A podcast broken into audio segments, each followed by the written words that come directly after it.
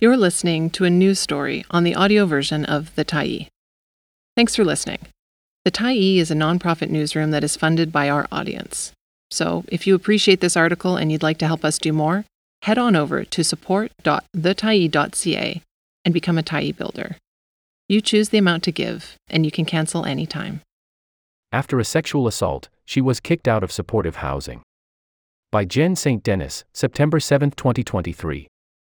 Wanda Stopa and Allison Colligan first met over 20 years ago, when Ollie was recovering from a brutal stabbing and Wanda was living in what she describes as a crack house. Both had experienced homelessness off and on for years, until Stopa was able to rent a basement suite in a suburban Surrey neighborhood last year and Colligan got a spot in supportive housing. But Colligan says she no longer feels safe at Littles 2, a building operated by a Atira Women's Resource Society, which promised 24 to 7 support for women experiencing, or at risk of experiencing, homelessness. It was to Stopa's backyard that Colligan retreated to deal with the trauma of two alleged assaults a sexual assault that happened on December 25 and another assault when she was no longer living at Littles 2 that left Colligan covered in bruises in March. When the Tyee visited the two women in early July, Colligan was regularly sleeping in a corner of Stopa's backyard, one of the few places she said she feels safe.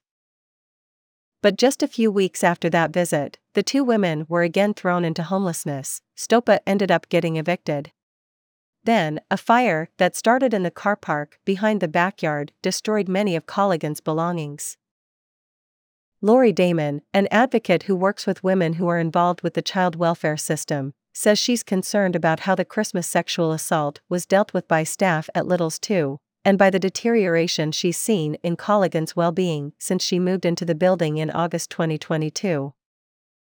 Damon, a mental health clinician who previously worked with the Ministry of Children and Family Development, says she was enjoying Christmas dinner with her family when she started getting panicked calls and texts from Colligan, who she has known for four years.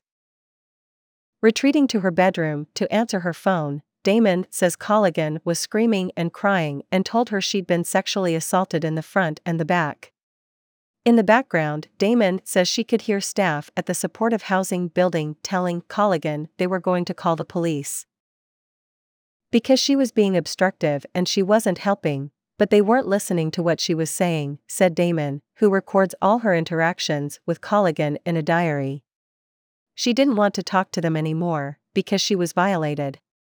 And they couldn't understand that she had been sexually assaulted. Damon said the interaction she heard over the phone was intense and chaotic. Colligan was yelling at Little's two staff and calling them names. The staff were yelling at Colligan and telling her to calm down. Damon recalls thinking, she can't calm down. She's just been assaulted. Over the phone, Damon said she then heard the police arrive. They talked to her, and they told her she had to leave the building because the staff were afraid of her. Colligan says she doesn't remember anything about the assault, including whether or not it happened inside the Littles 2 building or elsewhere. After being told to leave the building, Colligan said she walked and walked around Surrey. On December 27, she returned to Little's 2 and staff again called the police. This time, Damon says Colligan called her from the police station, where she was being released. Colligan says she also has no memory of being taken anywhere by police.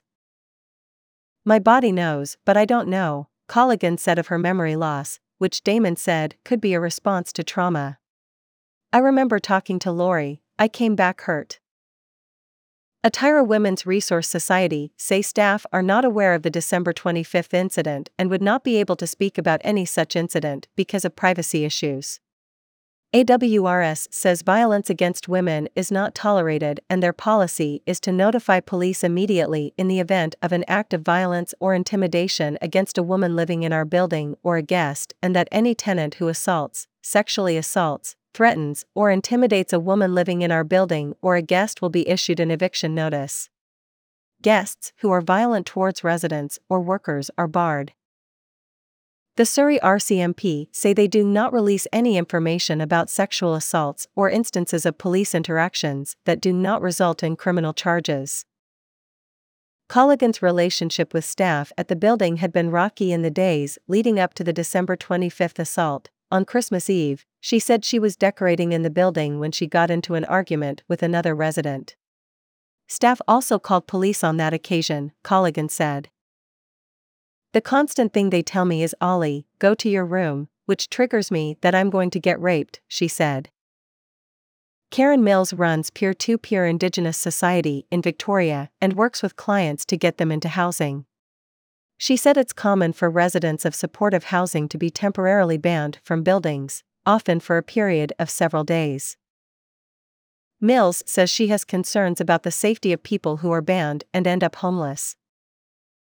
They're not allowed back in their room to collect anything. It's just, you got a 72 hour ban, and that's it, Mills said which I have an issue with, because the purpose of supportive housing is to house homeless people. So when you give them a ban, you're putting them back on the street to become vulnerable again. Atira says it does not have any policies or practices that temporarily ban residents from buildings, but in some cases, residents may request or be offered respite if they need a break from their current housing.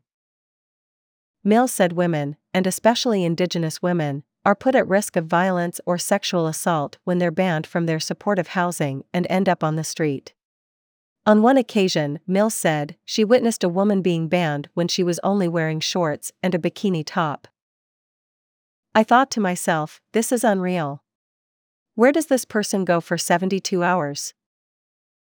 Mills said there are inevitably personality clashes when large numbers of previously homeless people are being housed together and support services aren't adequate or haven't been tailored to what residents actually need to remain housed. I feel that the proper supports are not integrated into the housing, Mills said. When you hire somebody that doesn't have the credentials as a certified mental health worker or anything in that background, it's hard to de escalate. The BC Nonprofit Housing Association, which represents nonprofit housing providers, including those who run supportive housing, declined to comment on the practice of temporary bans. The challenge of moving on from homelessness. Stopa is part of a community of homeless people in Surrey. Over the years, she's been involved in creating several tent cities that have since been shut down by the municipality, as well as an unofficial warming center that shuttered in 2022. Stopa and Colligan described how hard it is to transition from homelessness into housing. After seven years of homelessness, Stopa finally found rental housing, but still slept outside for months until she was able to start living indoors. Supportive housing is a type of housing that usually includes on site staffing and is supposed to offer supports to help formerly homeless people stay housed. A typical supportive housing building might have one or two staff on duty at a front desk, with tenant support workers meeting with residents from time to time. Some buildings have healthcare facilities on site, and many offer meal programs. But moving tent city residents into supportive housing isn't always the simple solution governments make it out to be, and some housing advocates say the supports offered are often not designed for individual tenants' needs and are failing to actually keep vulnerable people housed. Recent data released by BC Housing showed that 813 supportive housing tenants have been evicted in the past three years, with 285 of those people ending up back on the street. For 525 of the evicted tenants, BC Housing had no information about where they'd ended up. Bernie Pauly, a professor of nursing at the University of Victoria who has researched homelessness, said there is no set definition of supportive housing, meaning programming varies widely from building to building and depending on who the operator is. Pauly questions whether people being moved from homeless encampments into supportive housing are actually getting the supports they need to remain housed.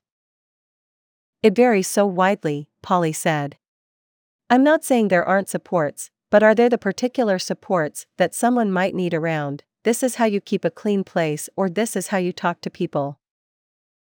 After a tent city that formed on the Surrey Strip along 135A Street was removed in 2018, Stopa moved to a wooded area near King George Boulevard and 112th Avenue. She and other residents named the new tent city Sanctuary. One night, Stopa found Colligan sleeping on the strip. She was really lost. I don't like to see my family or my friends like that, Stopa said. She had nowhere to go to. She was sleeping on cardboard with no blankets or nothing. Stopa brought Colligan to Sanctuary and set her up with a tent.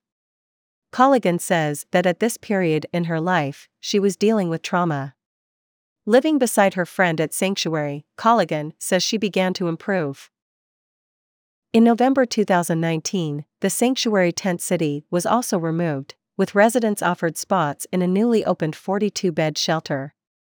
Colligan didn't feel safe in the shelter, and she ended up in another housing situation, but that wasn't a safe place either. In August 2022, outreach workers urged her to accept a spot at Little's 2. The supportive housing building was built near the former Hollywood Motel, which had been purchased by Atira Women's Resource Society in 2017, remodeled, and renamed Little's Place after Santana Scott Huntinghawk, a young woman who died of an overdose in a tent in 2016. Her nickname was Little. In 2022, Little's 2 opened next to Little's Place on King George Boulevard. The housing solution that wasn't. Colligan said that when she accepted a unit at Little's 2, she was told the building was for women and children. But she says the reality is much different, and she's afraid of many of the men who visit other residents at the building. Damon said she observed Colligan's mental health worsen in the months after she moved into the building. She thought she was going into a home that was going to support her and her needs and help her get better and help her with her mental health, Damon said. In fact, it was quite the opposite. I think I was able to calm her, and she was in a better place prior to her being at Little's.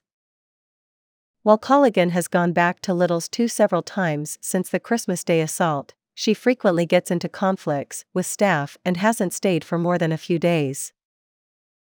In March, Colligan was assaulted again, this time while she was not living at Little's 2. Covered in bruises, Colligan sought refuge in Stopa's backyard.